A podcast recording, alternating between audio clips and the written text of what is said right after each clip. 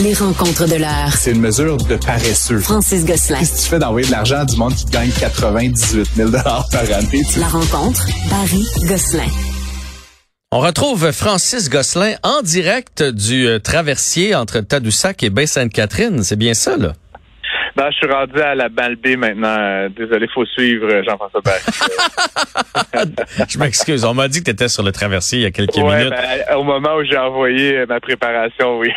Mais euh, si tu euh, si tu l'as pogné, euh, comment je dirais ça, pour avoir fait souvent la route, comme tu le sais, c'est une jouissance Oui, oui. lorsqu'on arrive et que oh dans deux minutes il part. On embarque sur le traversier, on n'a pas besoin Euh, d'attendre. Est-ce que tu as eu Je cette te chance? confirme que mon karma était positif aujourd'hui, donc j'ai pu embarquer rapidement sur le traversier. Mais dans l'autre direction, vers la côte nord, il y avait beaucoup de monde. Donc euh, cette chronique euh, de transport et circulation. Mais moi, euh, je, je suis d'accord avec ceux qui militent pour un pont. là. Il y a un projet de pont. Ah. là. C'est tellement archaïque, ça, le, le traversier. Puis euh, pendant les vacances, c'est l'enfer, tout ça. Quand il y en a un qui brise, euh, on réalise pas des fois à quel point la côte nord peut être isolée. Il y a moyen de faire un pont un petit peu plus haut là, sur le, le fjord du Saguenay. Je, je serais est- 100% on- d'accord avec ça. On est 100% d'accord, toi et moi, et, et beaucoup de Nord-Côtiers. Euh, et même, j'avais fait là, rapidement l'analyse. Là, tu peux t'imaginer que d'opérer deux traversiers avec des équipages importants. Là, tu sais, Oui. Il y a toute la, la sécurité, les matelots, les capitaines. euh, c'est 24 heures sur 24. Les traversiers eux-mêmes valent des, des dizaines de millions de dollars. Euh, ça se rentabiliserait rapidement un pont en plus là, du point de vue euh, de- du gouvernement du Québec. Euh, ça- je m'explique très mal pourquoi ça s'est pas toujours fait. Il y avait quelques objections environnementales, mais comme tu l'as dit, de, de le faire un peu plus haut là, le long du fjord, là, à travers le fjord, là, ça pourrait éventuellement. En tout cas, bref, c'était pas le sujet de ma Non, chronique non, non, mais je me doutais que tu devais avoir une, euh, une opinion euh, économique là-dessus. Je me doutais que tu devais Ah, avoir c'est- fait l'analyse. Ça, devrait être fait et ce serait une belle promesse à faire à nos amis de la Côte-Nord euh, un jour là, lors d'une prochaine élection, peut-être s'il y a des politiciens qui nous écoutent. euh, et celui-là, contrairement au troisième lien, comme je dirais, faisait beaucoup de sens économiquement, là, donc euh, dans, dans, dans mon analyse rapide. Parfait. Parlons d'Hydro-Québec maintenant. Ben oui, ça a été. Ben écoute, il y a pas. C'est, une, une chute de, ses, de son bénéfice dans le fond par rapport à la même période l'année dernière. Faut dire qu'on on, on pense, hein, puis c'est, vrai, là, il y a eu beaucoup de précipitations cet été, euh, mais au printemps, euh, Jean-François, il n'y avait pas eu énormément de- d'eau. En fait, là, les barrages étaient plutôt bas et donc ça a obligé Hydro-Québec à diminuer euh, ses exportations. Euh, ça amène donc, comme je disais, une chute du bénéfice de 32% à 456 millions de dollars. Euh, mais si on compare les deux, la première moitié de l'année, dans le fond, le premier semestre, on est pas mal à parité avec l'année dernière parce qu'on avait eu un très bon premier trois mois dans l'année chez Hydro-Québec. Donc tout ça, là, au, au final, la première demi-année est plutôt bonne dans l'ensemble. Bon, ben donc on on, on s'inquiète pas de cette nouvelle-là. Euh, Non, et là, il a, et là, il a plu en fou, là, comme tu peux Ouais, on devrait pas manquer et d'eau, là. Ça, ça, a- bien rempli les barrages. Donc là, je nous prédis une bonne deuxième moitié d'année chez Hydro-Québec. Moi, je le souhaite. C'est bon. Il y a quelque chose quand même d'assez absurde euh, parce que les fameux Kleenex, c'est une marque. là. on oublie que c'est une marque le Kleenex. C'est un papier mouchoir, mais tout le monde dit passe-moi la boîte de Kleenex. Je vais me prendre un Kleenex. Mais là, Kleenex est en déclin au Canada, mais c'est pas parce qu'on se mouche moins là.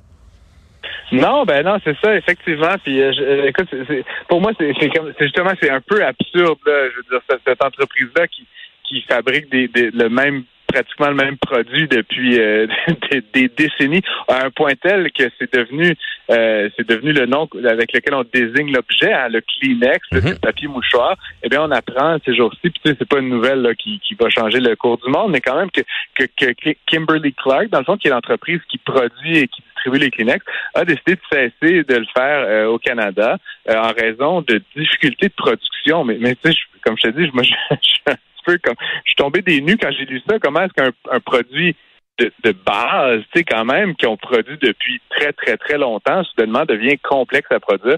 Ça passe sous le sens.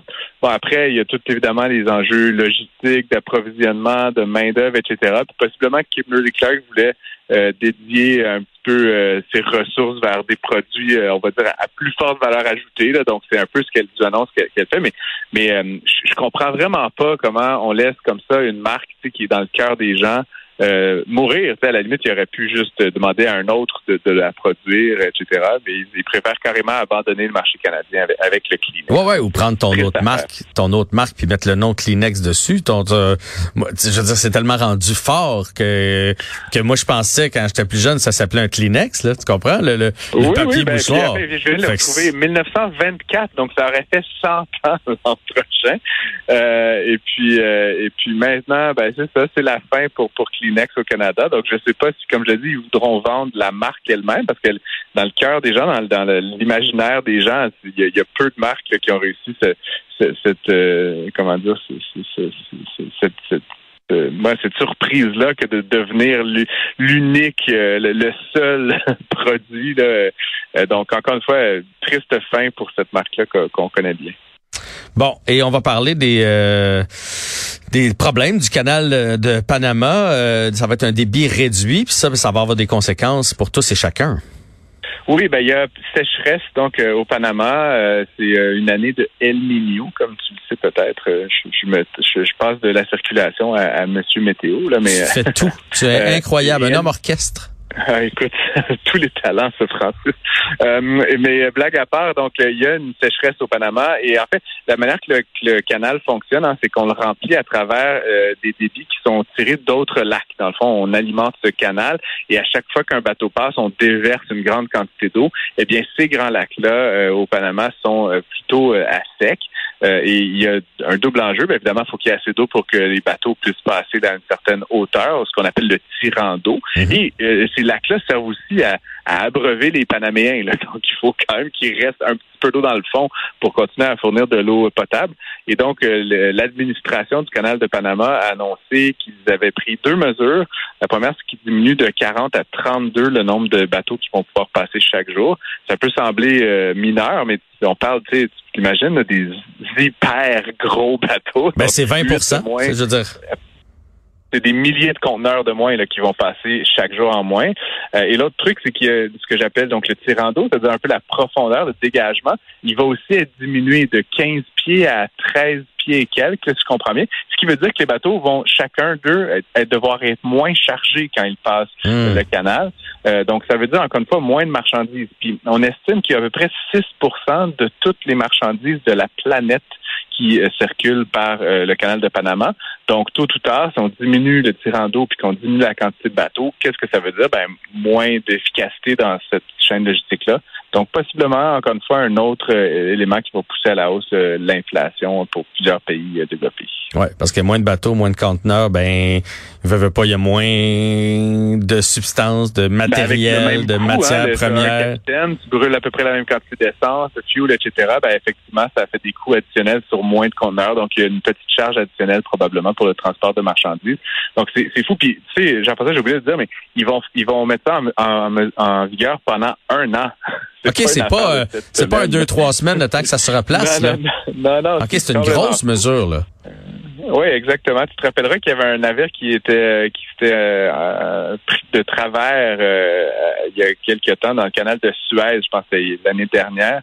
Puis ça avait eu de graves conséquences à court terme, celle-là, mais sur le, transport international. Donc c'est fou comment on, finalement on pense jamais au canal de Panama dans notre quotidien, mais on en dépend quand même fortement.